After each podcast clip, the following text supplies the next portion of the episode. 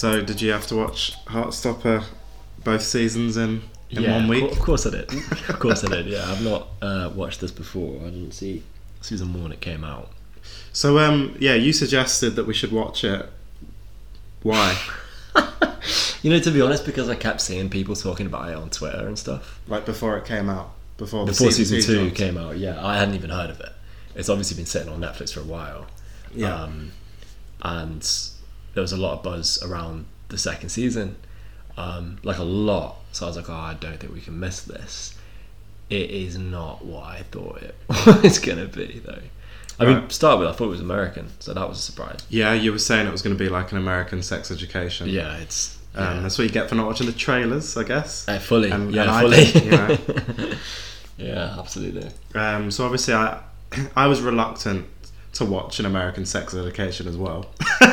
Yeah. Uh, I really didn't want to do it, but um, I'm actually glad we did this. Really? Um, That's interesting. yeah, I uh, I think we should go with what you think think of the show, Okay. and let's see how if it differs at all, if our opinions differ. Well, this is to sex education what a five year old's finger painting is to the Mona Lisa. Oh, okay. Maybe that's a little bit dramatic because maybe that's giving sex education too much credit actually. But like So I, I agree that this is quite maybe a juvenile. GCSE E art portfolio. Yeah. I'm saying to to uh, to what uh, what a masterpiece sex education is. Like it's the same kind of concepts, but just not just nowhere near as interesting or entertaining. Okay, that's interesting you say that. Um, it's higher rated than Sex Education. Uh, Sex Education has way more reviews, though. I will say that it has. I think uh, this has about sixty-four thousand ratings on IMDb, and Sex Education has three hundred thousand. So you'd expect it to be a little bit yeah, lower. fair enough. Um, but it's it's well regarded in those that watched it. Um, I do agree it was quite a little bit juvenile. At times, I thought it was it was it was St. Trinian's level, um, Yeah. Tracy Beaker level Tracy kind of Beaker, thing. yeah, absolutely. tho- yeah. those kind of it's like a modern Tracy Um, Beaker, isn't it? I my my biggest um, thing with this was I, I could never put my finger on who the audience is was for. Hmm. I know what you mean because the that kind of juvenile level. I mean, like, I'll get to this now. The acting is trash. Like the acting Okay. is so so poor. It makes you think, like you know. I think you it- should call out some because I thought Nick Nelson, um, Kit Connor who played Nick, the rugby player, I Yeah, thought yeah, he was yeah, quite good. We'll, we'll get to it. We'll get to it. But like, my point is the the poor acting and the sort of juvenile like um, tone of the whole thing implies that the target audience is younger. Mm. So like maybe you know you can let it off. Oh, it's aimed at kids and it's about promoting healthy messages about LGBTQ plus and that kind of. Which makes me, which which is why I was confused because that makes me think the acting's not that not poor because I was thinking the same thing like this is childish dialogue and Mm. but if the audience is you know almost an educational a, a soft touch educational piece to younger Yeah. kids to 12 year olds to 13 year olds then it's really appropriate level Yeah, yeah, absolutely. Which is what I'm saying. Like, you, in, in that case, you can forgive it if the audience is a, is is younger and it's it's it's kind of like a children's show almost. Mm. Um, you can forgive the poor acting. It's it's supposed to be like that. It's Mm. you know it's it's simplistic. It's dumbed down. Everyone's it's a very like happy and not particularly nuanced world. You know what I mean? Like happy and sad exist. Nothing in between. Like, um, I think yeah. So I, I think you can to an extent forgive it, but then some of the themes, some of the, some of the sort of like the ideas explored are adult, or at least verging on. Mm.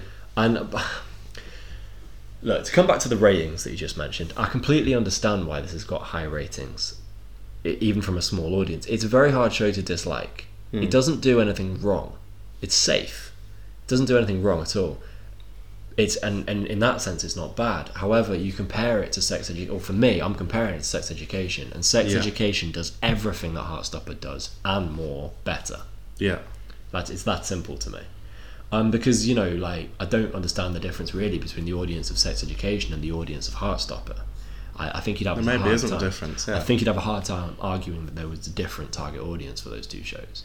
Um, and sex education, I think, explores these themes Mm. w- and explores these lessons in a way, in a way, way better way, way more engaging way. Yeah, hundred percent. What did you think of uh, so, something I found?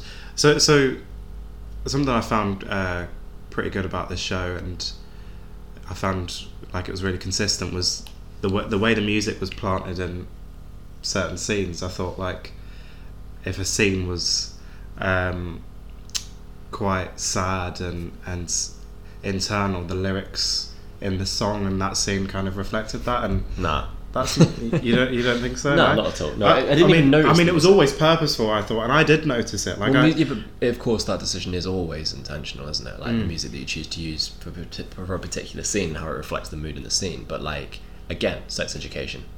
Yeah, Sex education soundtrack is unbelievable. yeah, Like and, and the songs that they choose are so specific and so profound, and so and so they've become so associated with that show for its Mm. audience. Anyway, for me, Mm. um, I mean Rod Stewart, like um, Ezra Furman and the Boyfriends, like the amount of they, I mean, they did the whole soundtrack, like the amount of work that that whole like the sex education put into their soundtrack is phenomenal. Mm. Heartstopper, yeah, all right, they chucked in appropriate songs here and there, like they would in a kids show. It's it's no deeper than that. yeah. Okay, so so why don't we talk about the actual like story then? So you've got um, Charlie, who was you know is is quite a timid young man, bullied at school because of coming out last year gay. Gets outed, doesn't it? Yeah. uh, gets outed um, accidentally, as we kind of find out in the second season. Um, starts with a well, season one starts with a, a quite a one-sided relationship with um, a character called Ben, who kind of uses him. You know, everything has to be kept in secret, and you know, you could you could you can feel the emotion that, that Charlie kind of internalizes around that. Um, joins the rugby team, meets the popular boy Nick. They their friendship grows and grows throughout the first season. Um, you know their relationship starts to develop in the first season, and it kind of accumulates in at the end of season one when Nick kind of promises Charlie that he's going to come out to people. The second season starts in quite a similar tone with Charlie and Nick, but we see development um, of a lesbian relationship in the show that you know was introduced in the first season. Tao and Elle, some of the best friends of Charlie, the will they won't they situation with their relationship kind of comes to light in the second season, and that, so there's all those continuations of of, of tension, internalized feelings, emotions. Um, you know, it's a real coming coming of age kind of drama in a way. So, so what? How do you feel the story was delivered? Well, I mean, uh, It wasn't happens- interesting enough for you. what happened in season two? I- did think season two was more skippable than season one, in, in a sense where I feel like there was more filler, but I, th- I think it was just a continuation of the story. But it didn't move the story on at all. No, Like from the you know the beginning of season two and the beginning and the end of season two, nothing's changed. Nothing happens. well, Time passes. yeah, but they're no, but they're officially a couple, Nick and Charlie, Well, by yeah, the but end of then, season you know, two. This is where I want to start. Like, this is what, yeah, maybe this is a specific grievance, but like, at what point do these two officially become a couple? Because for God's sake, like, it's it's juvenile in the sense, not in the sense that it's aimed at a, a, a young group, like a young target audience. It's juvenile in the sense that every character is fucking pathetic. Like, I know, I know, I know it's maybe controversial to say that about this uh, group of characters, but because they're young, I mean, so like you know the whole like, oh, we're not Everything's out, really we're not putting a label on anything yet, and it's like, yeah, but we're one and a half seasons into the two of you dating, for God's sake, and the whole story revolves around it. Yeah. like, and and you're still trying to, you know, what I mean, like it's still like, oh, they're not actually together yet, and it's like, well, come on, like, like, are, you- are you trying to, you know, I know that it's obviously like there's an element of dramatic irony or whatever, but like, it's not like as an audience we're sitting there thinking, yeah, God, I wish they'd just get together already, like they are.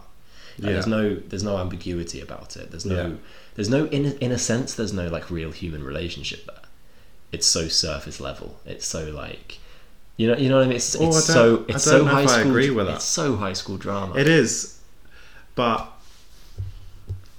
mm, I want to say there's a maturity in some of the characters, but there isn't necessarily. I've got some favorite characters. it's look, it's a, I think it's a wholesome show. yeah. um, I think we were presented with something where maybe you're waiting for the for the high stakes and high drama, um, but it never really comes. It's it's just a continuation of more of the same, really, and it's it's a little bit sad, but light, fluffy, pleasant all the way yeah, through. yeah, light and fluffy. That's- Um, yeah, that's, And I actually, well, this is really interesting. So by the end of season one, I thought it was refreshing. Like you know, we, I don't always need to to kind of sit, you know see that on screen. Need the tension, need the drama, and then obviously, season two for me was a. I could I, I was waiting for the Tao and Elle storyline to really kick off. I don't really. I'm not sure it did really. yeah, yeah. Um, I think it was still more a bit more of a side story than it could have been. Um, the relationship between Tara and Darcy, the lesbian couple, that there's something there was something in there. There was potential. I think there's almost a lot of unspent potential. I think there was potential in that storyline with with um, Darcy, basically. You know, you know, mother being really abusive towards her, being you know, being a lesbian and not knowing her relationship with Tara. Um, you know that could have been played out a little bit more and i think that's what happened in the second season for me. It was a, more of the same but there was definitely potential to go, to go elsewhere and maybe it, you know maybe that's going to be held on for season three because I, I don't see this ending anytime soon. I see this branching out further and further. There's at least four books This is based on a book, is it? That So- makes so- so, so much I, want to I want to come on to that later so it's i'm going to talk about more of the history around this genre Right. Okay. Um, but yeah, there's at least four books. Right. Okay. Well, that I mean that makes a ton of sense. That makes tons of sense. Yeah. Like, is the story is um, told in that way in the same kind of like novelistic style Yeah. um, of I don't know Jacqueline Wilson's work. Like, I yeah. Um, You had some favourite characters. I had characters that didn't. The Uh, bully, Harry? Well, I mean, yeah, I think he's one we need to talk about. Yeah, he. Like when, when you talk about bad acting, this Yeah. is a show of shocking acting. But again, Harry. is it shocking acting, Yes, it or is, is he, shocking or is he like a, a goofy bully for a for a ten year old's audience? But then, but this is the thing. Like, pick a side. Which is it? Like, Yeah. what? Like, what? What are you trying to do? You're trying to have like a goofy, happy, like kids show, Mm. or you're trying to tackle adult themes in a serious way. Yeah, Like, it, there's a play again. This doesn't do anything wrong. I'm not mad at Heartstopper because it's made any like major mistakes to me. It's not. It's not annoyed me at all. Mm. Like I, I enjoyed watching it, or at least season one. Season two got a little bit tiresome because it was just the same thing and not really any progression or anything changing. And frankly, after like the third scene of Nick trying to come out and failing, he just sort of like, why? you know, there's going to happen at least two more times. when you get two whole scenes out of it before you know something, you know. And like, how many Yeah. times do these two kids need to lose each other in a crowd? Like every other episode, they're looking for each other in a like. For, just- yeah, Anyway, um, but Harry, like this, this is the thing. Even if, even if I, I say, all right, it's not done anything wrong.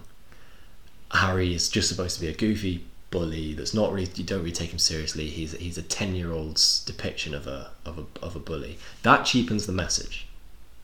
Mm. Like the, for me, and this sounds ridiculous. But is he a private school bully though? And even if he's a private school bully, like it, it's poor acting. yeah, Do you know, it's, it's, it's just terrible acting. And it's not just the acting. That scene when they're at the pie in season one, Nick goes back and confronts him, and they're in like a turret. There's like a circular room that Oh, Harry's yeah. got in his house. And Harry stood in the middle, face to face with Nick, and his mates are in a semicircle behind him. Like, and the camera is circling them as though they're about to fight. Like, the whole setup of that scene is corny and completely unbelievable. Like Yeah. what? And then like you know, it's the it's the, the almost canned laughter that the that his mates throw in Yeah. behind every line, even lines that aren't punchlines, Yeah. even lines that don't kick. Everything he says, everyone goes afterwards, and it's like what is happening? Every decision that was made, it's not just the acting, the whole thing is Yeah. just a disaster when it comes to the villains. yeah, And it's and it's this is my this is my problem. This might sound like a really sketchy thing to say, but like for me, in this show, the homophobia was not believable. Yeah. and that to me is a problem because it's a because it's a show that's trying to explore what it looks like and how to respond to it and how how young people should respond to it. Um, and when the actual when when the the villain when the conflict or when the, the the manifestation of that conflict is presented in an unbelievable way, the message just falls apart. There's no lesson there. Like you're not going to get in, you know in real life people like Harry, surely. like, it's just poor bad acting. It just don't exist. Mm. Like it's it's far harsher. Yeah. But I was sitting there thinking, as someone who went to a rough school with the ceiling falling down, that that's what a private school bully might be like, just really soft. Whereas the bullies in the bullies in the school I went to tried to gouge people's eyes out. Yeah, yeah. I mean, yeah. You know, like, so- we so both I'm went to school in England. Like, well, you know- I guess this is England, but you know what I mean. We both went to a genuine, like a like a public school in England, and it's very very different to this. And I guess that's my point. But it's St Trinians, you know, it's it's chucking water out the window on top of people, and you know, I, so I can see. To what extent, though, is St Trinians a depiction of, of what high school is actually like, or like Uh-huh. versus is it just a PG thing made for kids? Because I don't, I don't even think like you know, I don't even think that private schools are that tame. Probably not. And I'd argue that some of them probably Well, yeah, yeah, yeah, yeah. and uh, kids are you know, we're not going to know that. Uh, you know, not It's a really different conversation ourselves, to an extent. Yeah. but but it's just what it just it was delicate and and I think it's why I don't think the message is lost depending on the you know if it is aimed aimed at younger people the thing is though and I, I think what is quite consistent is it won't just be younger people watching this it'll be you know it because the subject matter is relatable to a lot of people hundred percent. um, so so then it maybe does become problematic that it is so light touch yeah. um, It's but it's not. I, the thing is, you can do light touch, but but act well. hmm. Do you know, like so? I- I can give you an example of this, right? So, um, the kid Otis, Mhm. who doesn't really get any screen time whatsoever, is played by Araloyin Oshunremi, who can act. Like that kid can act. He plays Steph in Top Boy yeah season three, or the latest. You know, the latest two after they did the switch. I thought it was a bit of an outlier in this. To be, it came out of nowhere. Yeah. He- you know, and then I was like, God, he's uh, he's really been. I guess yeah. they've really made him be a certain character in this. Yeah, yeah. I mean, but to me, he makes more sense as the bully because Right. he, because he can act. Yeah, yeah. No other reason other than he can act. Yeah. I mean, maybe his height would play into it as well, like because he's the little guy and like Yeah. it's you know like surrounded by his bigger mates. Like I don't know, I'm putting spins on it now. Like, but my point is he can act. Mm. He really can. He's a, he's a good actor, and you've got this kid Harry. It's just it's just try, it's not believable. Mm. It's not scary. And the thing is, like none of the bloody. I mean, I know it's a message. I know you're trying to say like, oh, you shouldn't. You shouldn't. You should stand up. For yourself. You shouldn't be scared of them. You shouldn't give them any power. All of that. But like, there's no at any point any sense of threat from these people. Yeah. Like, there's no and it, and it goes for the likes of um, Thingy's mom as well. I've forgotten her name. Tara and Darcy. Darcy. Darcy's mom. Like it's the same thing. It's such overt, straightforward. Like Well, they cut out the actual argument. yeah, no, of course. Well, exactly. Yeah, but the, but even the the scene where Tara goes to the door, Mm-hmm. and you know, like the things that her, that Darcy's mum says that express her homophobia as just so like straightforward and Yeah. simplistic. Yeah. and there's no there's no engagement with the the the specifics or like the details that might have led her to Mm. think that way. It's just like no, this, it's just good and bad. Do you know? It's almost like the the creators of this show was so not wanting, almost so as you should be so disgusted with that term. You know, that terminology Yeah. and, and that way some people look at yeah, um, the LGBTQ community that they didn't want to. They just didn't feel comfortable putting characters in that are that, that were that nasty. yeah, yeah, yeah. So this is where to me Even David Nick's older brother was just trans- Ridiculous, yeah, yeah. just just one dimensionally Yeah. homophobic Yeah. for no reason like it doesn't you, you don't if you're not looking into the reasons that these people think this way you're not actually like having the argument you're just portraying one as good and one as bad i don't think any progress is made yeah. i don't think you're actually highlighting the negative uh, like perspective the hateful perspective as necessary. Like, uh, like you're highlighting it as bad, but you're not showing how to fight it. You're not. Mm. You're not displaying. You're not. You know. You're not making people who might actually think that way who mm-hmm. watch this change their minds. Really, Yeah. like, I, and this to me is where sex education stands up so strong mm. because every single character throughout the three seasons. I don't know season four is coming up, and I'm a little bit skeptical about where it's going to go. But like throughout the three seasons of sex education that we have so far, every single character is fully explored. There's no one that's just like peripheral. Even the people that you think are, like for example, um, Adam Groff's mom, the wife Yeah. of the head teacher, Yeah. who is the villain in the first season. His wife, who is obviously neglected by by him, and their relationship's stagnant, and she's unhappy, and in this kind of like, well, she can't express herself. In the second season, she meets up with Jean, and she's a, she's powerful character. She's a, Yeah. she's a, you know she gets tons of screen time, and her empowerment is a major focus of that of, Yeah. of the plot in the second season. Like every and that's you know that doesn't just go for her. In the third, that's extended to even Mr. Groff, the the, the, head- the ex head teacher. Uh, head teacher. All of the villains get a turning point. Everybody is displayed as a three dimensional character. Everyone is is looked at from a, from many different angles, and like every perspective is is analyzed from different different angles as well. And it, and that's so much more powerful. It's so much more interesting. Yeah. That's how you get people to engage with these issues. Yeah. You know? Interesting.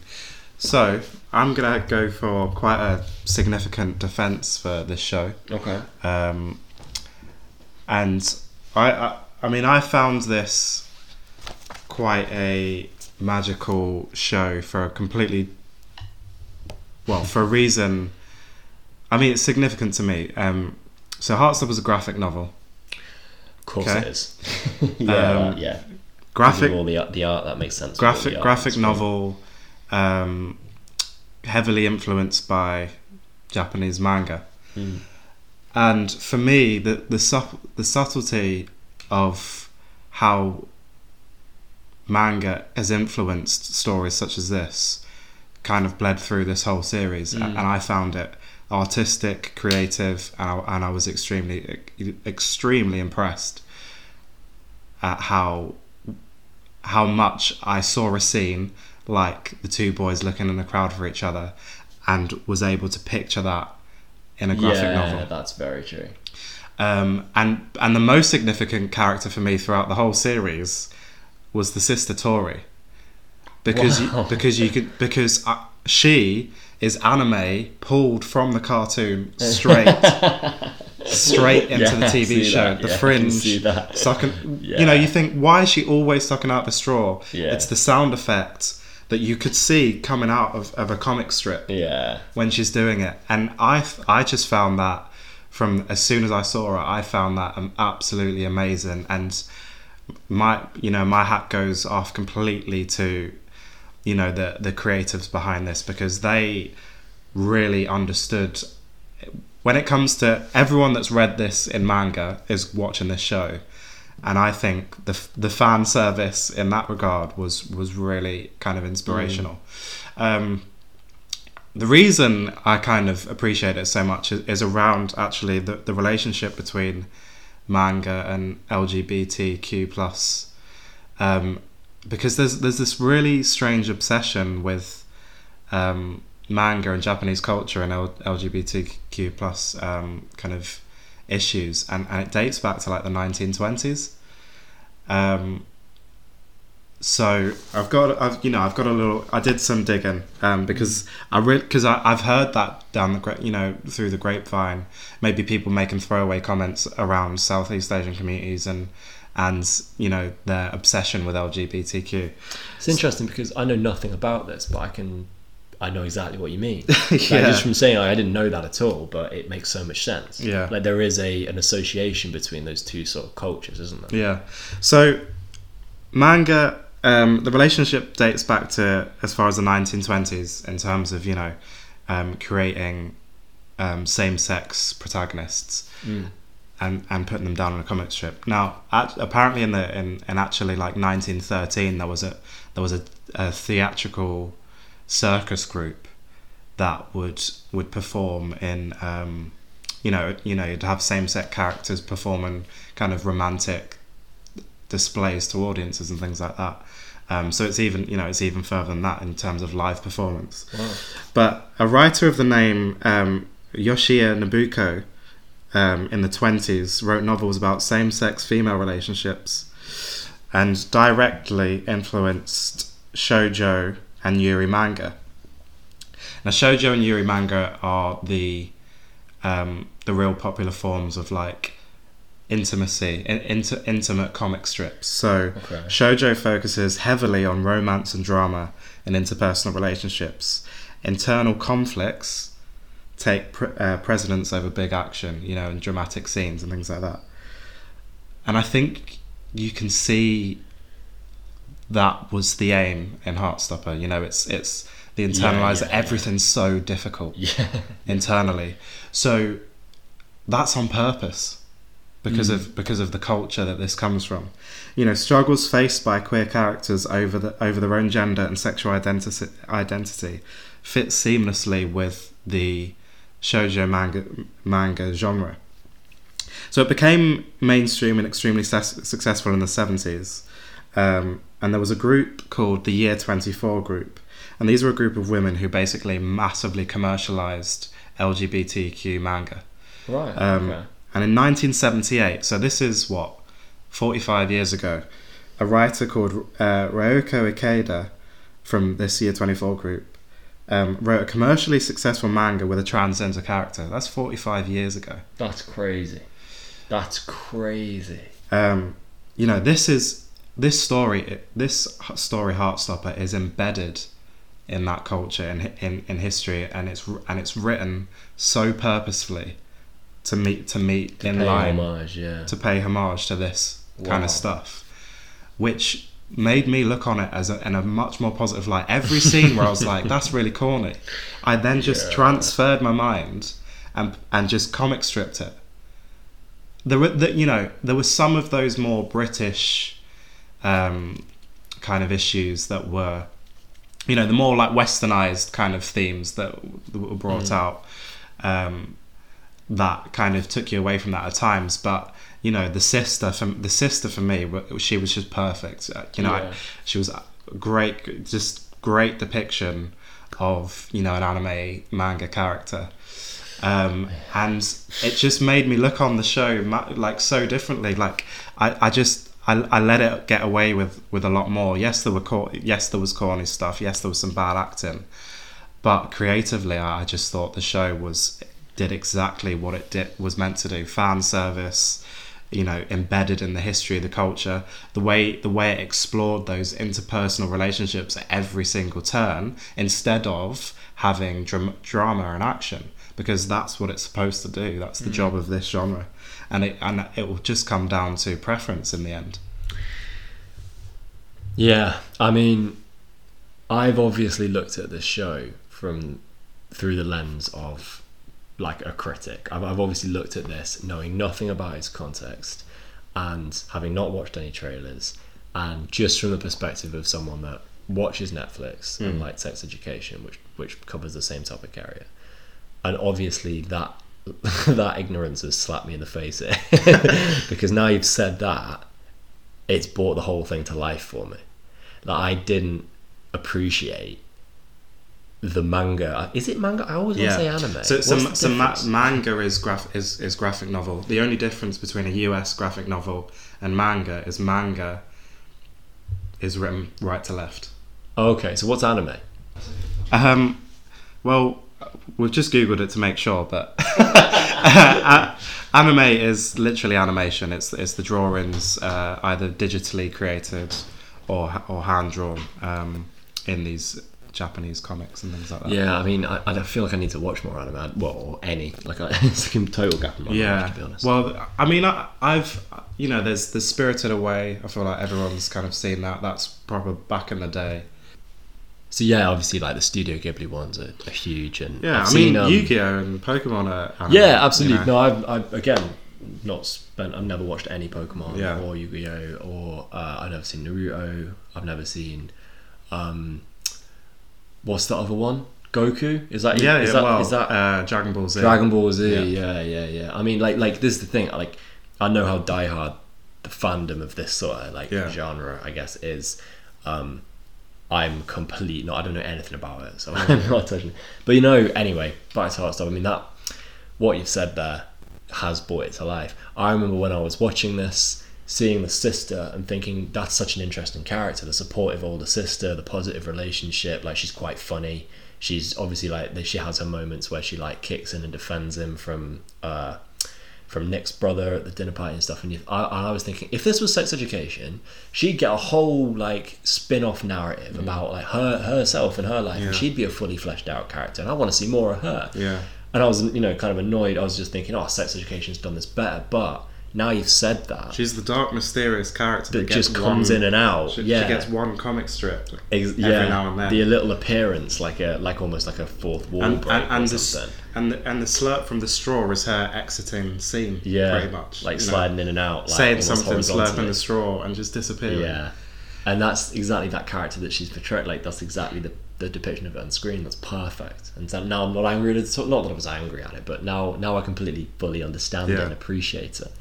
And I mean, you also should have saw this coming because South Park did a whole season on Tweek, and uh, Again, I've never And seen, Greg. I've never seen, I've never seen South a, Park. they did a whole season around around the obsession between gay, uh, anime culture and gay lovers. Really, Um, they did a whole season. yeah, pre- between Tweek and Craig, the um, the one, well, Tweek's one of the characters that always drinks coffee, and he's like really shuttery, and Craig's just they obviously just wanted to give him relevance, but you know, and and like all the girls in the school started drawing them like in romantic scenes together, and, and they weren't even gay. But by the end of the season, they were because everyone just drew them together. Oh my But God. but, but like yeah, so.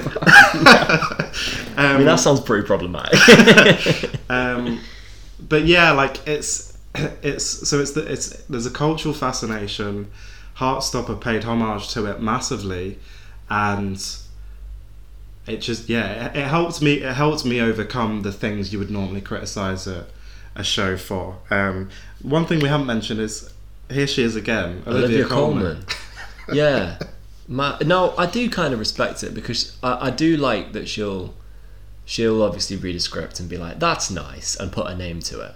Yeah, She's not just going for you know like the obvious roles that uh, uh, an actor of her caliber would. She Yeah. is happy to put her name to anything if she respects and she likes it. Which is, I mean, there was that weird movie about the the abortion road trip that had a pretty strange message. But like other than that, like you know, like I, I respect what she's Yeah. doing, and I'm Yeah, yeah. like just playing the mom, and it doesn't get a lot of screen time. Do you, do you know what actually when Nick so in the first season when Nick came out to her her face I don't cry very much almost got me her face when Nick came out to her at the end of the first season I was like the way she just she's just really good She's a really good actor. Yeah. she's just Which yeah, again, you know, you think why are you sticking the likes of Olivia Colman in the background with? Well, yeah, I mean, I get it, but like, I understand what they were trying to do now, but some of the acting just felt so. I don't know. So like everyone was delivering this, their lines like it was a school play. Mm.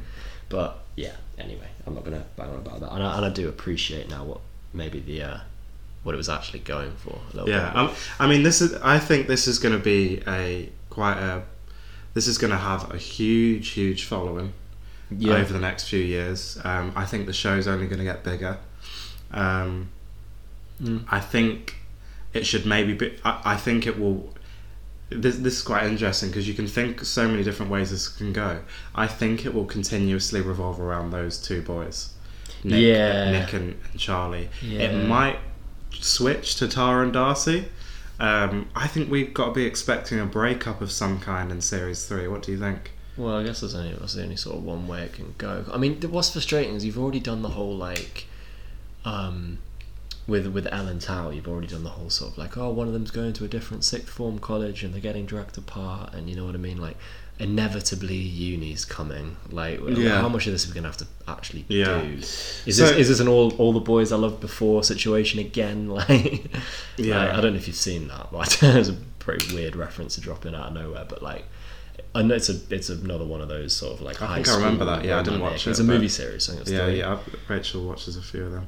yeah. Um, so I found what, I found interesting, and then quite very quickly had to dismiss from my mind is what very quickly started happening was pretty much every character, um, you know, came out gay. You know, the, the teacher Farouk, Mr. Oh Farouk. yeah, yeah. Mr. He's just the, the big hard man. why, why was he so Um, rogue?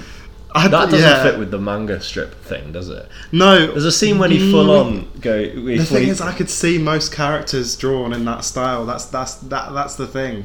Um, yeah, fair. No, do you know like, that- the line "I don't give a rat's ass, rude boy." rude boy.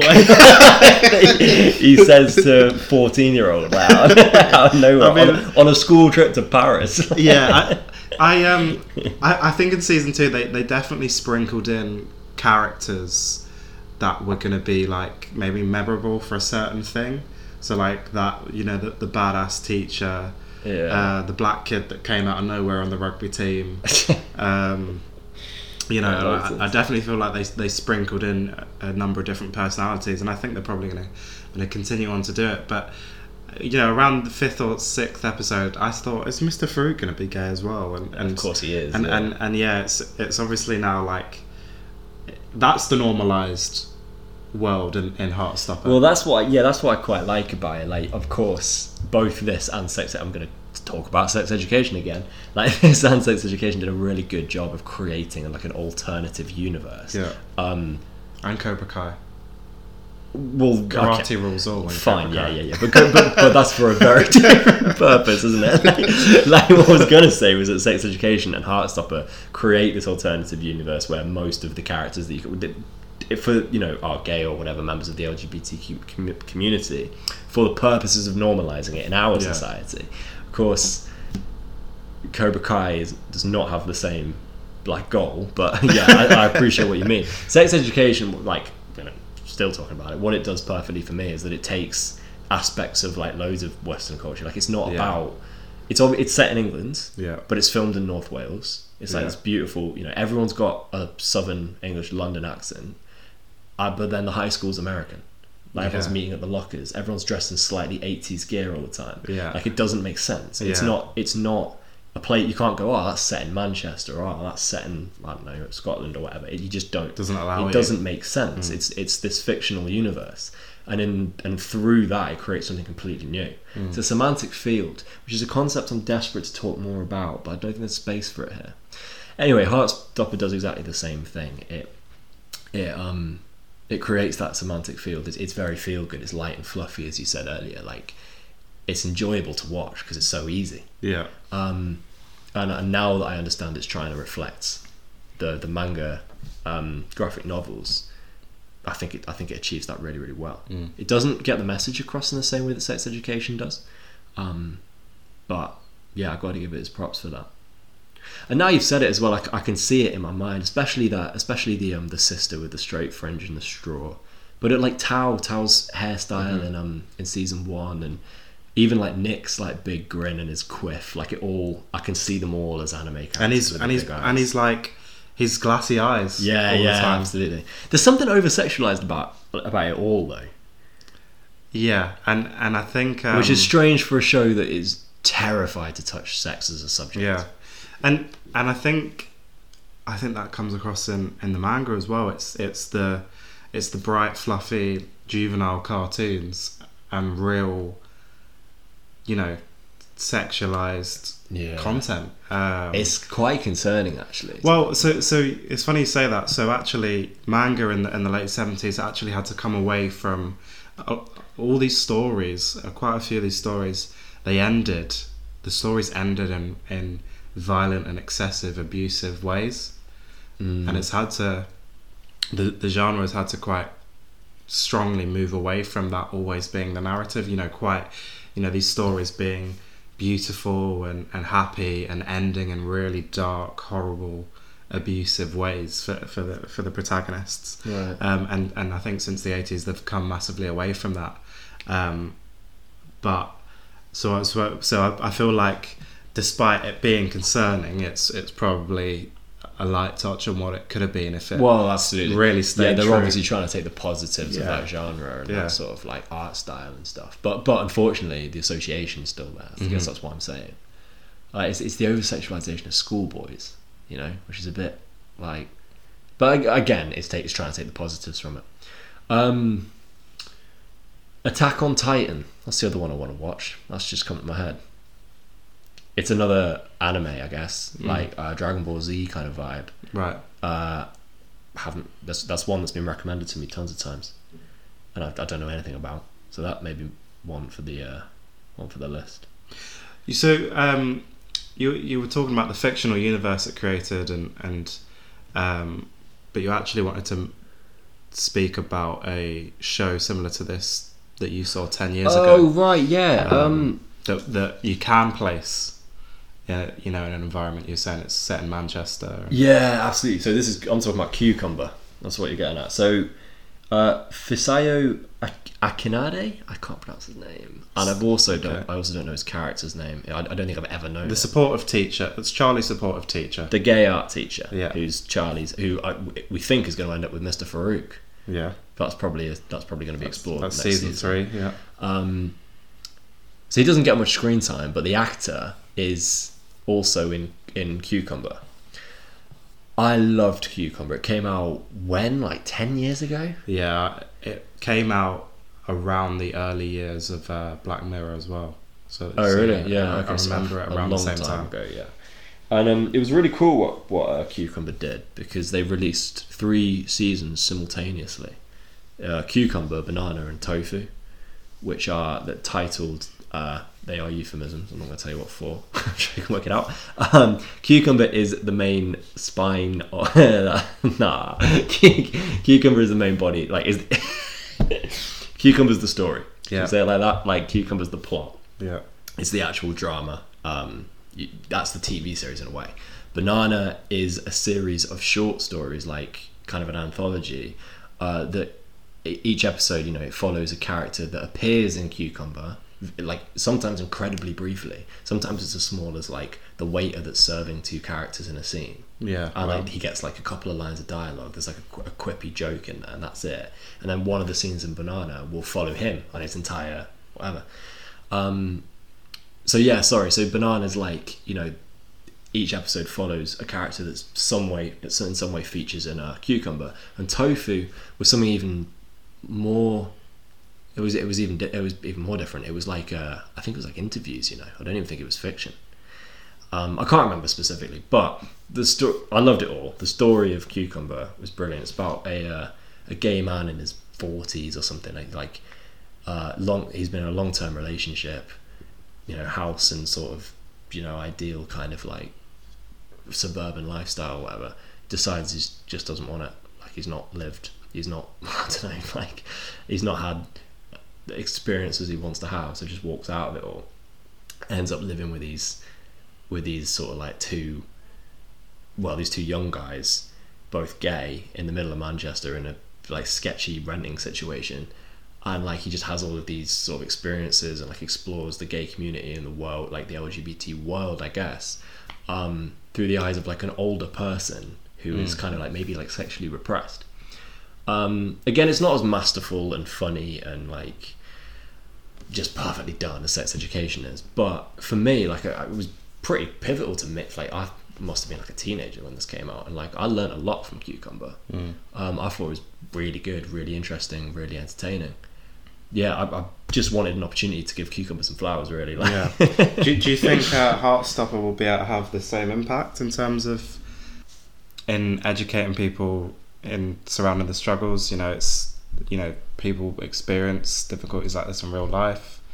Um, Well, yeah, I do. I, but I would also say, like, you know, I'm not a member of the LGBT community, um, and it was it was informative and educational for me too. I, not how I stopped. Sorry, I'm talking about cucumber. Like back when I was a teenager, like I didn't really have a glimpse into what like, Yeah. the gay community in Manchester looked like. You know, like. And so it was a, it was a specific sort of experience, I guess. Like it was educational. For, I must have been like 14 when this came out, 15.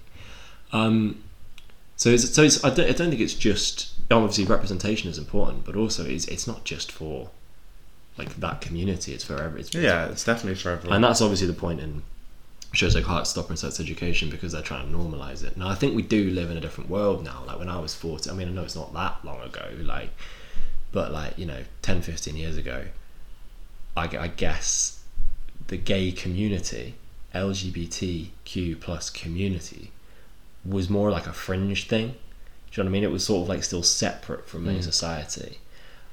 I think now I don't even think the ac- I think don't even think the acronym was existed, used, or at least it was shorter. Yeah. was used that frequently. Yeah, um, I think you're right. Yeah, and I think now, of course, like it's it's more embedded, Mm. which is which is good. I, I guess that equates Yeah. to progress. Um, and I think what's important, you know, about shows like Heartstopper is that it's it's putting it in in schools. You know, and again, we've already talked about both Sex Education and Heartstopper creating these sort of slightly like parallel universes where it's like almost everybody is is gay or whatever. Um, you know, try, trying to like super normalize it, which is great. Like it's exactly what it should be doing. But the, but I think what's really crucial is they're putting it in real life scenarios in school, not mm. just on the gay street in Manchester, like Canal Street or whatever. You know, which is like where most of Cucumber's set. It's in it's in and amongst normal society. It's in and amongst school. It's it's different people like encountering it and navigating it at a young age as well. And I think that's I think that's super important. Yeah. It's not just educational in the same way Cucumber was to me, but it's more specific to modern life. And I think it equates to progress. Yeah, yeah. There's something uh, around as adults being. It's a bit weird watching young children in their romantic, you know, having romantic relationships. Though I think on screen, it's it's almost like. Is, is there a period where we should stop watching stuff like this? Um, I I don't think I think like, is, should there be age limits on stuff? Like, okay, pal, you're too old to be watching something like this. I think society does that naturally. Do you know what I mean? Like, I think if I was just smashing out ep seasons of Thomas the Tank Engine all the time, you'd, you'd have something to say about it. you'd be like, "What do you see in there?"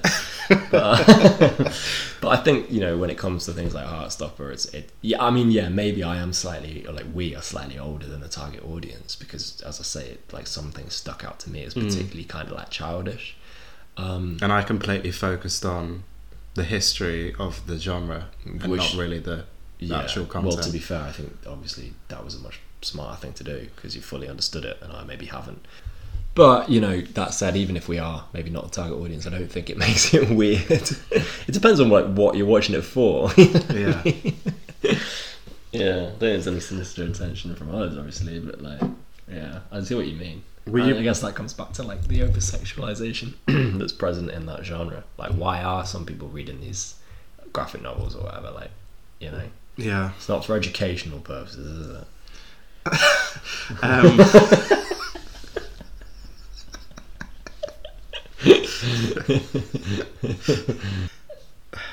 will, will you be tuning in for season three? Uh, Let's. I mean, if it blows up again, we're gonna obviously gonna have to. But probably talk out about of choice, what what what do you think? I don't know. Like, I, d- I kind of appreciate you. You like did insinuate earlier on that like you actually appreciated this as refreshing because it's so light and so Mm. easy. And I did. I I agree. It was easy to. We watch. might be ready for it in a year. We have just slammed the whole thing in. Well, I'll be honest, three days. Damn, yeah. I was Um, actually quite similar. Yeah. Um, yeah, you know, maybe I will. Like I, I, I didn't. In a year's time, you know, it might be Yeah. because the last season of Sex Education, so got to be a natural I can't replacement. wait for that. Although it this fourth is the fourth season of Sex Education like confirmed as the last. I think so. Yeah. I think it should be. Yeah, because things can go on for too long. I think three. I think it. Four. I sort of thought it fit, it finished at a perfect point at the end of three. Really, Yeah, I don't think it needs to go on, yeah, and I'm sort of nervous that it is. yeah. But well, we'll we'll see. We'll see in about two months how uh, how good Sex Education season four is. Hmm. Um, it might be like the Inbetweeners movie, the second one, where it's just like, okay, guys, please stop. You're in your late thirties now. Um, Were they that old when they did? yeah, well, I mean, yeah, uh, Joe Thomas is like mid forties now. You know, Okay. Simon. Um, but yeah, Heartstopper. Mid forties. Yeah, no, Joe. he's not. Yeah, he is. Mid forties. Joe Thomas. Okay, he's thirty-nine. Sorry. Sorry. well, fair enough. Sorry, Joe. No, to be to be fair, like that's still older than I thought. Because because I, I mean, we shouldn't really. I mean, uh, the person who plays Jay, what's he called? Cartwright, that's his surname. Um, I, I don't, I don't know. Uh, he was well. He was asked um, if they were going to do another one. He's called James something, um, and he was like, "Do you know how old T- Joe Thomas is?" That's what he said in an interview. I didn't actually realise there was a gap, uh, that much of an age gap between the uh, the actors. But um, so yeah, so Heartstopper next year. You'll tune in. I'm I'm actually interested to see which storyline they choose to to really start focusing on next year. I think it's either a, a Nick and Charlie breakup, which I probably don't think's that appropriate, um, or th- there'll be an exploration. I think of maybe Tara Darcy, um, because again, like that that will really that will really pay homage because the the the lesbian relationships were were the start of this genre. Um, so that would really, really be interesting if they do that. Or, or I, I worry that they'll go for Elle and Tao though, why? because it has kind of. We've already seen that he's really worried about her going off to college. Like we've already, like, what difference is it really going to make? I can now? see it starting with the two of them in their respective colleges and it just working. You know, like that kind of like bridge just being having, but we've moved past it, Mm. uh, which would be kind of convenient, I think. Yeah, um, Elle was one of my favorite characters actually. Right? Elle and Tara. Tara. And, and Nick. Elle, Tara, and Nick. I think Yeah. they were the three. To. I, I thought um, Kit Connor yeah, Kit Connor. was fantastic. Yeah, well, yeah. oh my god, he looks so much like Taron Egerton. Do you not think? he does look a bit like I thought he, I-. Yeah, he- he to the point where I was like, "That's his brother," and had to find out that That's it wasn't. yeah, no, I see that actually. Oh, yeah, it, does, it is like a little brother, isn't it? That's crazy. No, I, I liked those two three characters because they weren't. They were the only three for me that actually like maintains logic. Like they were like voices of reason all the time. None of them acted incredibly irrationally, um, and I think for me, that's very personal. But for me, watching like a high school drama thing like Heartstopper, the irrash. I mean, obviously you you you expect irrational behavior from A teenager, teenagers and that, like going through that stage of their life and that. So I think it's kind of refreshing when they are. yeah. Doesn't speak the realism at all. But yeah, no, I liked her. I did. I, funnily enough, though, that is one half of the three major couples, isn't it? Elle, um, Nick, and Tara. yeah. So I guess in a way it doesn't matter what which which one they focus on. I mean, it's gonna be Nick and uh, um, Charlie. Charlie. Well, I'm so bad at this. Yeah, it's gonna be Nick and Charlie in it because they are the whole story, and I think that's what's gonna make it a little bit tiresome for me. But Fingers crossed. We'll see. yeah, we'll see.